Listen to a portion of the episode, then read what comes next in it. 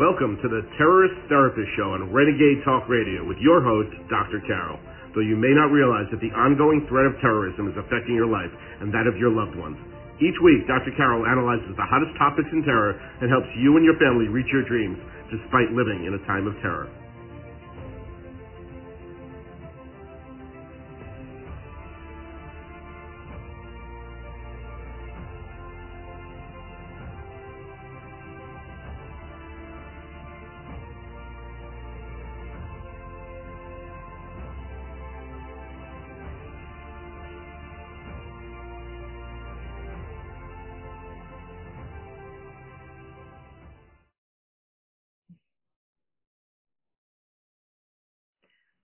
What makes Putin the terrorist tick?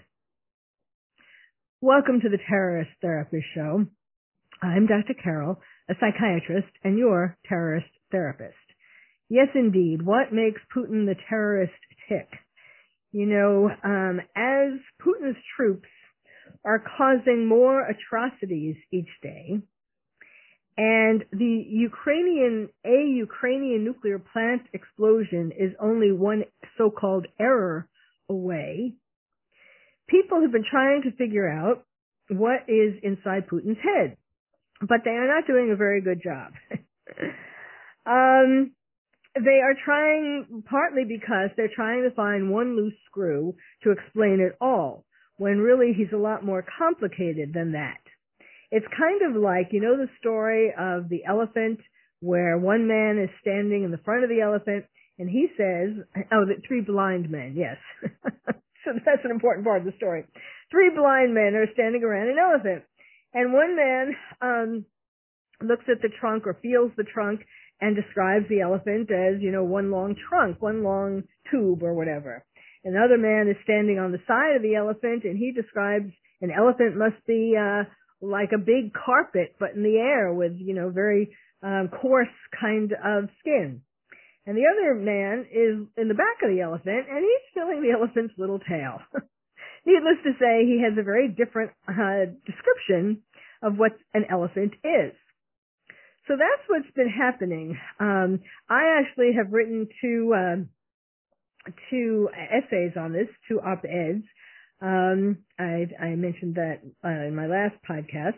But, you know, I've been studying him more and more, and I'm coming up with additional ways of describing him um, that to add to uh, what leaders can use in um, trying to approach him, trying uh, to talk with him, work with him before we start or he starts World War III or really we start World War III because of our um, ineptitude, uh, lack of understanding. You know, it just frustrates the hell out of me to see like there was a, a story today in the Daily Mail um, claiming that steroids given to Putin for his alleged cancer, that's what's causing it. Aha! This is the intelligence community. They found out, aha, he's taking steroids. Well, I'm going to go into that a little later.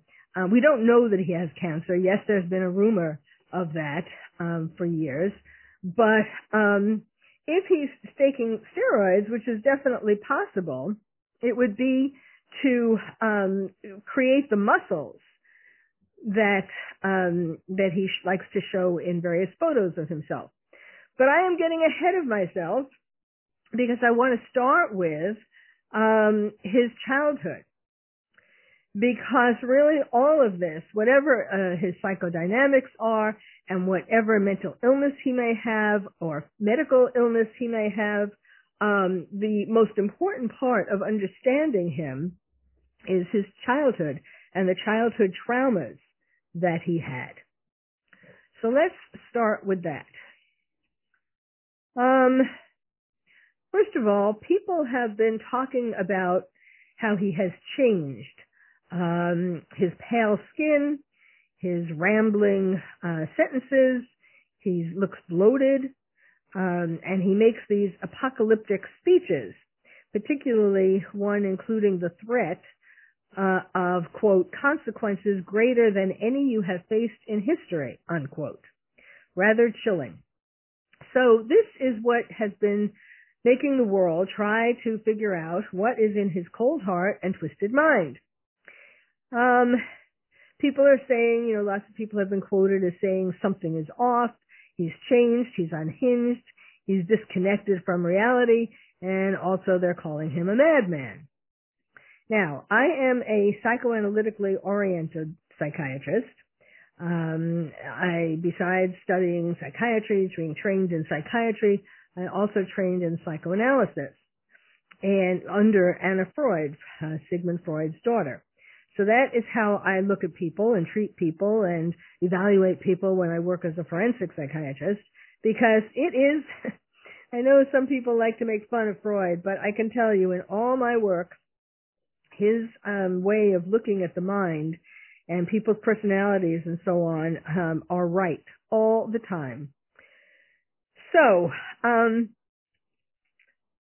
so his let's so looking at his childhood, he was born um, on October seventh, nineteen fifty-two, in war-torn Leningrad, and this is after the world after World War II, and um, Leningrad was decimated. His father fought in the war, and he was left with a limp. And this was a constant reminder to little Vladimir that uh, perhaps of, of his father's bravery, but also of one's fragility. His mother once fainted from hunger, and the people in the town, because you know there was hardly any food, lots of people died of starvation after, in Leningrad after World War II, uh, during and after. Um, and so she fainted from hunger, and the townspeople laid her out with the corpses and um, fortunately, she woke up, so they didn't bury her. Um, everything that that Putin is today is a reflection of the promise he made to himself as a child never to be vulnerable again. Because, and I'm going to tell you about all the different ways that he was vulnerable. Um, with his, starting of course with his parents, everybody is affected most by their parents um, his parents not only had these physical scars from the war, but the war also left psychological scars on them. He was their third son. He was born after his two older brothers had died. So to some degree they considered him a miracle baby.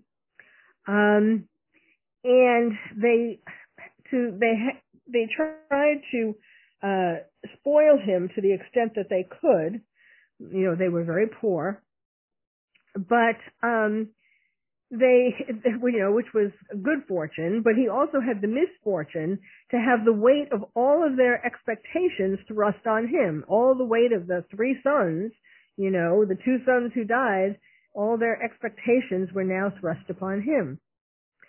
So when they treated him like a king, again, to the, to the most they could under their poor circumstances, um, it gave him a sense of entitlement. But the main impact of the war on his parents was that it was um, made it very difficult for them to show him warmth and love because of all the harsh realities of the war and the post-war.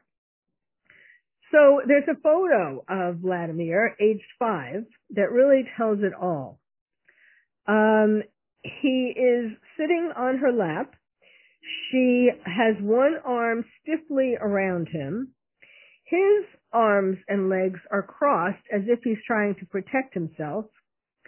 And his eyes are looking uh, up at the camera in a fearful, distrusting way.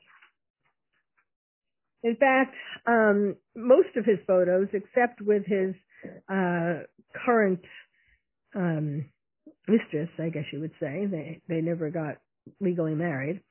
Um, all of the all of his photos, otherwise, except for photos of him, some of the photos with him with, and with his mistress, um, show him unsmiling. And in fact, in childhood, there are photos of his of class of his class, um, and he looks he's pouting, he's moody, his eyes are dark and they seem to hold unspeakable secrets. So um, the, the his vulnerability had made him um, become obsessed with presenting an intimidating image.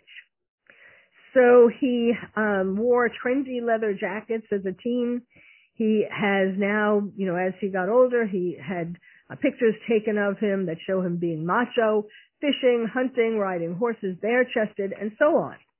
So again, going back to what made him feel vulnerable. So um, number one was his parents, as I as I was describing. Um, also, he lived in a very poor apartment, very poor tenement type home. Um, no hot water, no bathtub, no other basic amenities. Uh, his parents worked around the clock in factories and unskilled jobs, so he was left to take care of himself. He was a street kid. And he was small for his age and a bit odd, so he was bullied. Schoolyard bullies. So what did he do to try to survive? Um, he took martial arts and he learned how to fight back. He has said, quote, the street taught me a rule. If a fight is inevitable, you have to throw the first punch. And this is apparently what he was thinking of when his paranoid projections about Ukraine made him send the first troops. Now the first war that Putin was in was with his rats. The rats that um that were all over his home and his apartment building and the streets, all over his neighborhood really.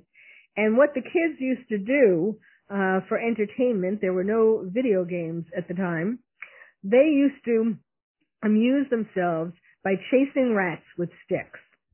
And Putin had a particularly traumatic experience with one big rat. And when we come back, I will tell you about it. So stay tuned. Welcome back to the Terrorist Therapist Show where we're talking today about what makes Putin the terrorist tick. Well, I left you on a cliffhanger. um, Putin and the rat. He had lots of rats around him, um, but he particularly uh, was traumatized by one rat. The other rats, um, you know, as I said, he he and his friends, or to the extent he had friends, as I said, he was bullied.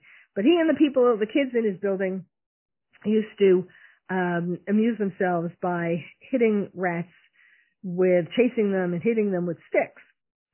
One day there was um, a particularly huge rat that Putin drove into a corner. He was thrilled at that because he saw, aha, uh, this is my prey to kill now. You know, where could the rat go? He thought. well, the rat uh, decided to do something different. He suddenly threw itself, the rat did, at Putin, jumped on him. And of course this terrified him. So Putin tried to close the door. He slammed the door on the rat's nose barely. He barely made it. And he said, he's written about this, and he said that he, quote, got a quick and lasting lesson in the meaning of the word cornered. Now, needless to say, this first war, his war with the rats, or this rat, um, is affecting his current decisions now. Uh, he is seeing rats on all sides of him, you know, countries who dared to separate themselves from the USSR. And he, in his paranoid way, and I'll get into uh, his diagnosis in a little bit, but he, in his paranoid way, is um, seeing the rats on all sides of him, and seeing that he has to, you know, just like the real rats that he chased, and so on, that he has to kill these rats, of course, starting with Ukraine. And what this rat in the corner taught him is um, that he doesn't want to ever be put into a corner, backed into a corner. And um, so in the current war, um, you know, we're sort of damned if we do and damned if we don't, because um, the different sanctions and so on that we are doing, by we I mean the U.S. and NATO and some other countries, um, they these sanctions are pushing Putin into a corner, but in a very sort of passive kind of way, passive as compared to actually sending troops, American troops or NATO troops, into Ukraine. So yes, it is a little more passive than that, but certainly he does feel pushed into a corner.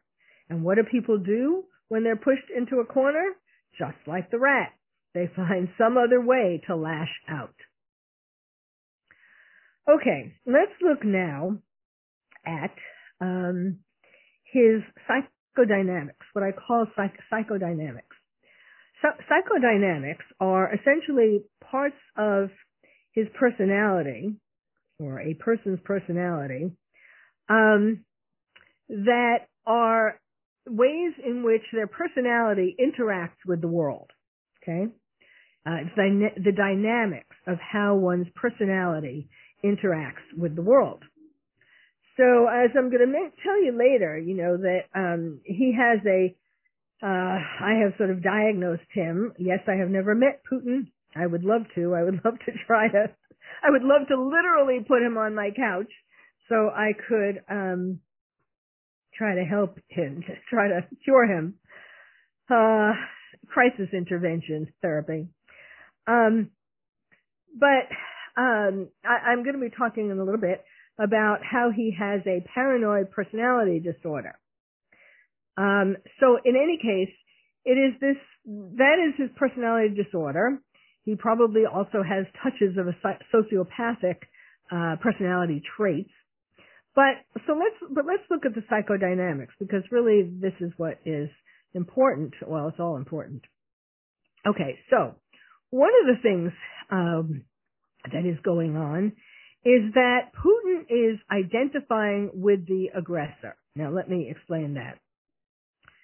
When little children uh, are abused, they um, eventually, as they get bigger, they eventually, many of them, most of them, identify with the aggressor. So, in other words, if they are abused, um, they identify with the person who is abusing them. Now, that could be uh, a parent or anybody who is the abuser. It could also be a bully. So, um, he put, you know, in, in war-torn Leningrad, um, that Leningrad got destroyed by Hitler and the Nazis. And, um, you know, that, oh, that destroyed his parents' life, destroyed his city, and of course has, uh, as I just described, an impact on him. Um, because of not only the poverty, but and the, but the the fact that his parents weren't able to um, surround him with just pure love because of all of the trauma that they had been through. Okay, so so Putin is identifying with the aggressor that means the Nazis who did to Russia what he's doing to Ukraine. So in other words, he's doing to Ukraine what Hitler did to Leningrad. This is how people who are abused or bullied um, find the power in themselves. Now, another uh, psychodynamic that's at play in Putin. Um, Putin said, he is quoted as saying, Russia is no longer a chopped off map of the Soviet Union, but a confident great power with a big future and glorious people. Of course, this is how he would like the world to see Russia. In any case, the words chopped off give a clue to how he is feeling. He is having um, castration anxiety each of the um, states, uh, now countries, um, who split off from Russia from the USSR to claim their own independence feels like I'll try not to be too graphic, but feels like a part of him was chopped off, in his own words, chopped off.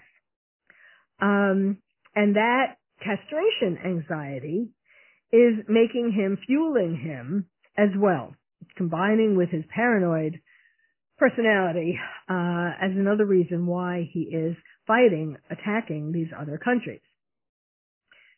Another part of his personality is that he is uh, targeting, he has been targeting in Ukraine, um, uh, well, he's been targeting lots of things, but particularly schools, hospitals, um, particularly maternity hospitals and psychiatric hospitals.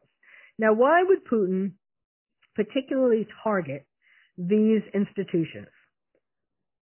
These are the people who are the weakest. Little kids, people who are sick in, in hospitals, particularly maternity hospitals, you know, trying to give birth. I mean, they're not sick when they're trying to give birth, but they are in a weakened, vulnerable position. And also, of course, people in psychiatric hospitals are in vulnerable positions. Now, fortunately, the psychiatric hospital who he targeted, uh, that he targeted just recently, there were 330 patients in it, but they were safe because they were in a bomb shelter. But so why is he targeting these places, these places where people are the most vulnerable? I mean, in other words, these aren't the people who are going to uh, arm themselves with guns or rockets or any kind of weapons. Um, it's not for that. It's not to stop soldiers, in other words, from from attacking the Russians. Um, it is because, well, there are two reasons. Politically, one could say that he is attacking these places to try to have the most um, impact psychologically or emotionally um, on Ukraine and on the rest of the world, like for us to all think about how horrible it is, which of course it is, um, for him to be, you know, destroying these places, um, and that perhaps this would make us, us, um, Ukraine or and and the other people, um, other countries, decide to give up, uh, surrender, you know, like we did in Afghanistan. Um, so that's the political part. But psychologically, the reason I believe that he is um, attacking these most vulnerable people is because of his own self-loathing. He has self-loathing for the weakness in himself, the vulnerability in himself that he recalls very well and that he really uh, suspects is still there or is afraid is still there in himself. These are memories of vulnerability as a child, when he was a child. And so um, he hates anything vulnerable. He hates the part of himself that's vulnerable. And in a sense, by attacking these vulnerable people in these places, um, that is, you know, somehow making him feel um, like he is he is wiping out the vulnerability in himself. Well, um, I will stop here. And when we come back, I'm going to talk about um, the questions, is Putin mentally ill and is Putin medically ill? So stay tuned.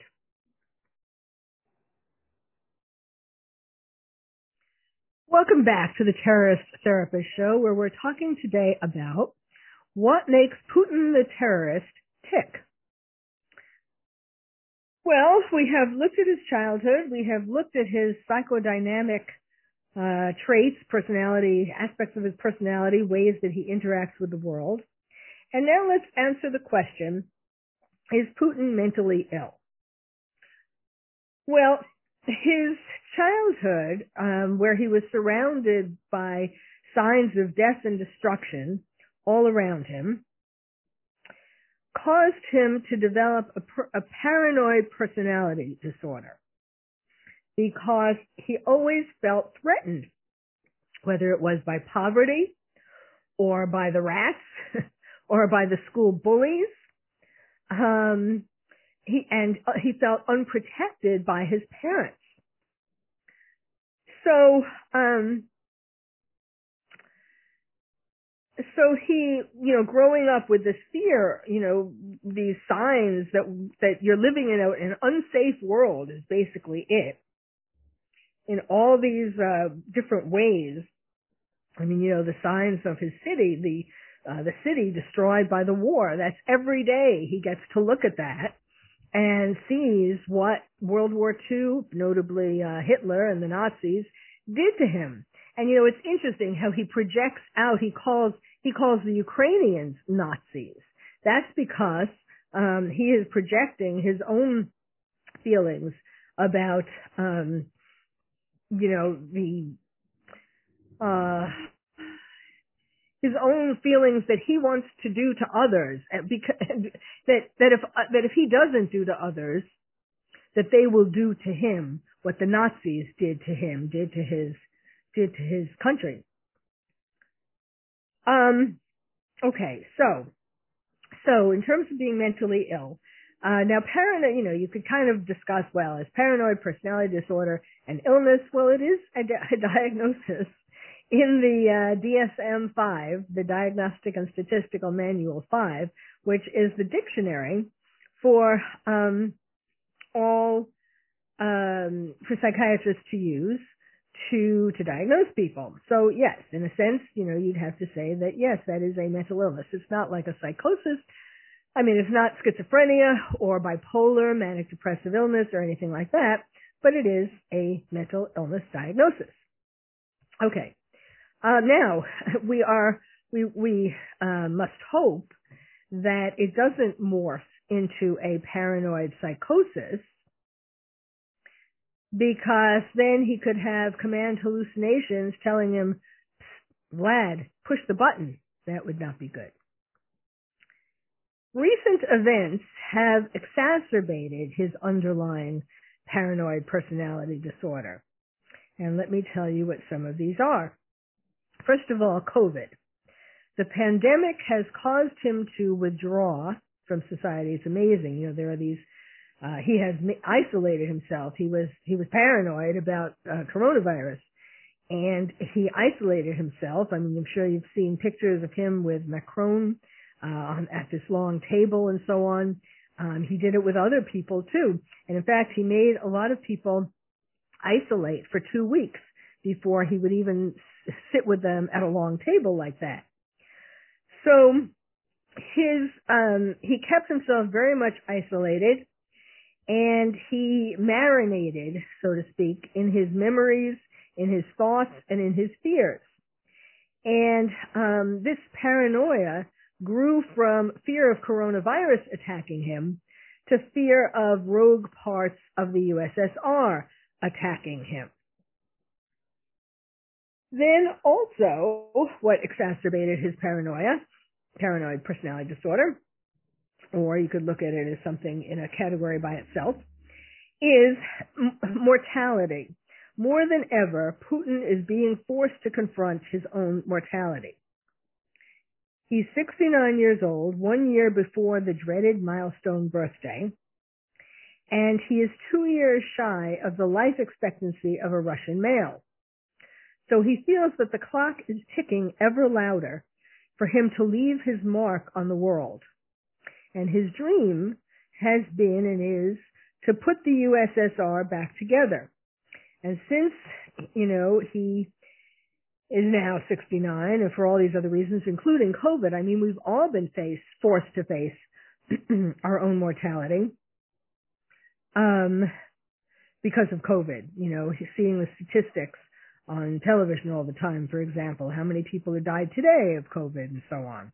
So we've all been forced to think of our own mortality for two years, approximately. And that, plus his being 69, one year before 70, two years before Russian males are supposed to die. I mean, granted, you're gonna, you may be thinking, um, that, uh, he certainly had, has had better nutrition and so on than most Russian men. Um, but uh, you know, he has also, and he did do martial arts, um, so he had exercise, but um, he also has had more stress than, you know, running his country than the average Russian male. Um, so in any case, facing his mortality is making him feel like it is now or never. Um, he also has hubris syndrome. This is where uh, somebody who has been in power a lot, the more someone has been in power, uh, the more they and Putin has manipulated Russian rules to stay in power longer than really other presidents have been allowed to stay in power. And so he developed hubris syndrome, which is where um, a person starts believing their own PR. They start thinking that they, in other words, power goes to their head. And they um, seem overconfident and dismissive of other people's advice. Now, needless to say, between his isolating himself during uh, COVID and continuing, really, um, uh, that is making him all the more think or wanting to think that what he thinks, his decisions, his ideas are right. He doesn't want to listen to other people's advice. So, needless to say, this is a particularly dangerous state of mind when combined with paranoia. Now, so those are the um, medical, uh, mental issues. I mean, um, let me just see. I want to make sure I haven't. Um, um, um, yes. Now let me tell you about medical issues. Okay. So of course, COVID-19 is one possible issue. By the way, it was just uh, just came out today that uh, Obama is uh, COVID positive. Hmm. Couldn't have happened to a nicer man. Uh, if you've been listening to any of my podcasts, you, well, not all of them, but in many of them, I mentioned about how Obama has made us the least safe from terrorists uh, than any other president, and in general, made us, made America the least safe. Not that I want him to die from COVID, and you shouldn't say that, but uh, considering he had that birthday party where he invited a gazillion people to it, you know, and risked exposing them to COVID. Um, apparently he didn't have COVID then. I'm not saying that. But um, let's just say I am not sorry to hear that he has COVID now. Um, in any case, looking at going back to Putin and um, COVID-19, there has been speculation that he had COVID-19. There is no official word of that. I'm certainly not saying that Putin had COVID-19. I don't know that. Um, but there's speculation. Some people are attributing some of his mental issues to COVID, to the after effects of COVID, such as brain fog and agitation and confusion and delirium. Possible, but I, I'm not. It's just one possibility. Then there have long been cancer. There have long been rumors of cancer, especially spinal cord cancer or pancreatic cancer. Again, that has not been proven or official either the newest thing that has come out is the this claim um supposedly by not by a doctor of course why would why would it be a doctor um but by the intelligence community that um that uh Putin may have roid rage that he may be taking steroids. And the idea would be i mean what what the intelligence community is saying that he may be taking steroids and therefore have roid rage at this time because um, he may they're saying that this might have been part of his treatment for cancer. Again, we don't know that he does have cancer. But um, and also even more serious than that, um, in terms of uh, steroids and cancer, there's a lot of controversy about whether it's a good idea to give steroids to people who have cancer um, because cancer weakens, I mean cancer, steroids can weaken your immune system. And so you would not want to weaken your immune system when you have cancer because you need your immune system to fight all the bad cancer cells. And also, therefore, some studies show that uh, steroids can make cancer spread. Anyhow, um, however, I do think that it is possible that he has taken steroids, not necessarily for cancer, hopefully not for cancer, but um, you know, it ever since he was the the schoolyard bullies kicked sand in his face, so to speak. He may well have been taking steroids um, for some period of time because he wanted to bulk up. You know, he he um, he has loved having photos taken of himself where he can show his muscles. You know, uh, bare chested, so he can. You know, I'm sure you may have seen photos like that where uh, he shows his muscles. Now those are big, pretty big muscles. He may have just gotten them from working out in the gym very, um, you know, hard, very long.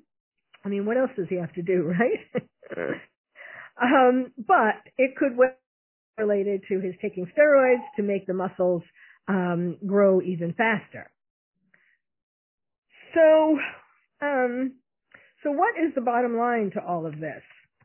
Um, what do you get when you cross a um, a paranoid Putin with a demented Biden?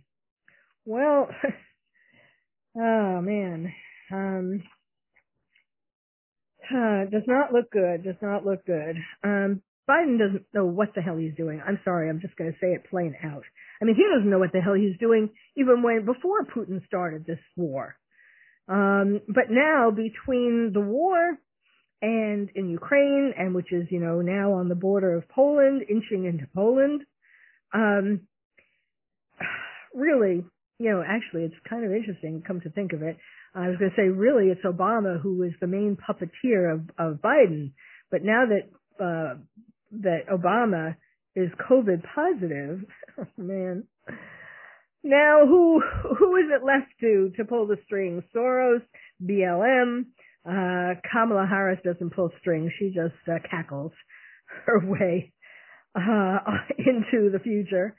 Um, but in any case, you know, it is it is really too big for Biden's mind to handle. Um, you can, I I have talked about Biden's dementia and um, encroaching dementia, and the main that we saw experienced uh, illustrated in Afghanistan, and the, so I'm not going to go into all of that again, but the main place where, at this time in any case, um, but the main way uh, that Biden's encroaching dementia is affecting his thinking, the worst way I should say that it's affecting his thinking, is in the most sophisticated part of one's thinking, which is abstract thinking. I mean, we know it affects his memory and it's affecting his, the way he talks, his sentences are word salad and confabulation and a whole bunch of other things.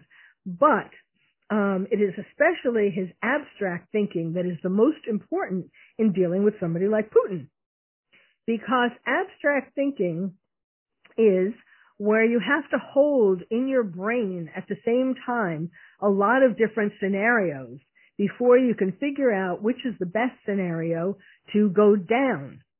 Uh, like with chess players, you know, when the best chess players are the ones who have the best abstract thinking because they can see down the line what their move is going to do, what the other person is going to do, and then they're going to do. I mean, they can figure out all these different scenarios. And we have seen how um, Biden blew it with Afghanistan. He, you know, he went to his little house in Delaware and sat there with a whole bunch of televisions um, in front of him, and I, hopefully that we're watching things related to Afghanistan and not um, Homer Simpson. but I don't know. I would not be surprised. I would not put that past him. Eating an ice cream cone, right? Um, in any case, so it is very difficult for him to figure out, and also let's just add in, um, you know, I think I mentioned this in my last podcast about how could this, and if I didn't, I, I need to mention it, um, how uh, the war itself um, could now be being used by Biden. His slow reactions to the war uh, could now be being used by Biden as a distraction from all of the things that he's doing at home in America, the way that he's destroying America. So anyhow, um, getting back to Putin, the way the way to deal with Putin is to not push him into a corner. He does not want to be that rat, um, you know, killed with sticks. And if if one does try to kill him like he tried to kill the rat, he has learned that the way to deal with that is to spring some new attack on the person or country he is trying to kill.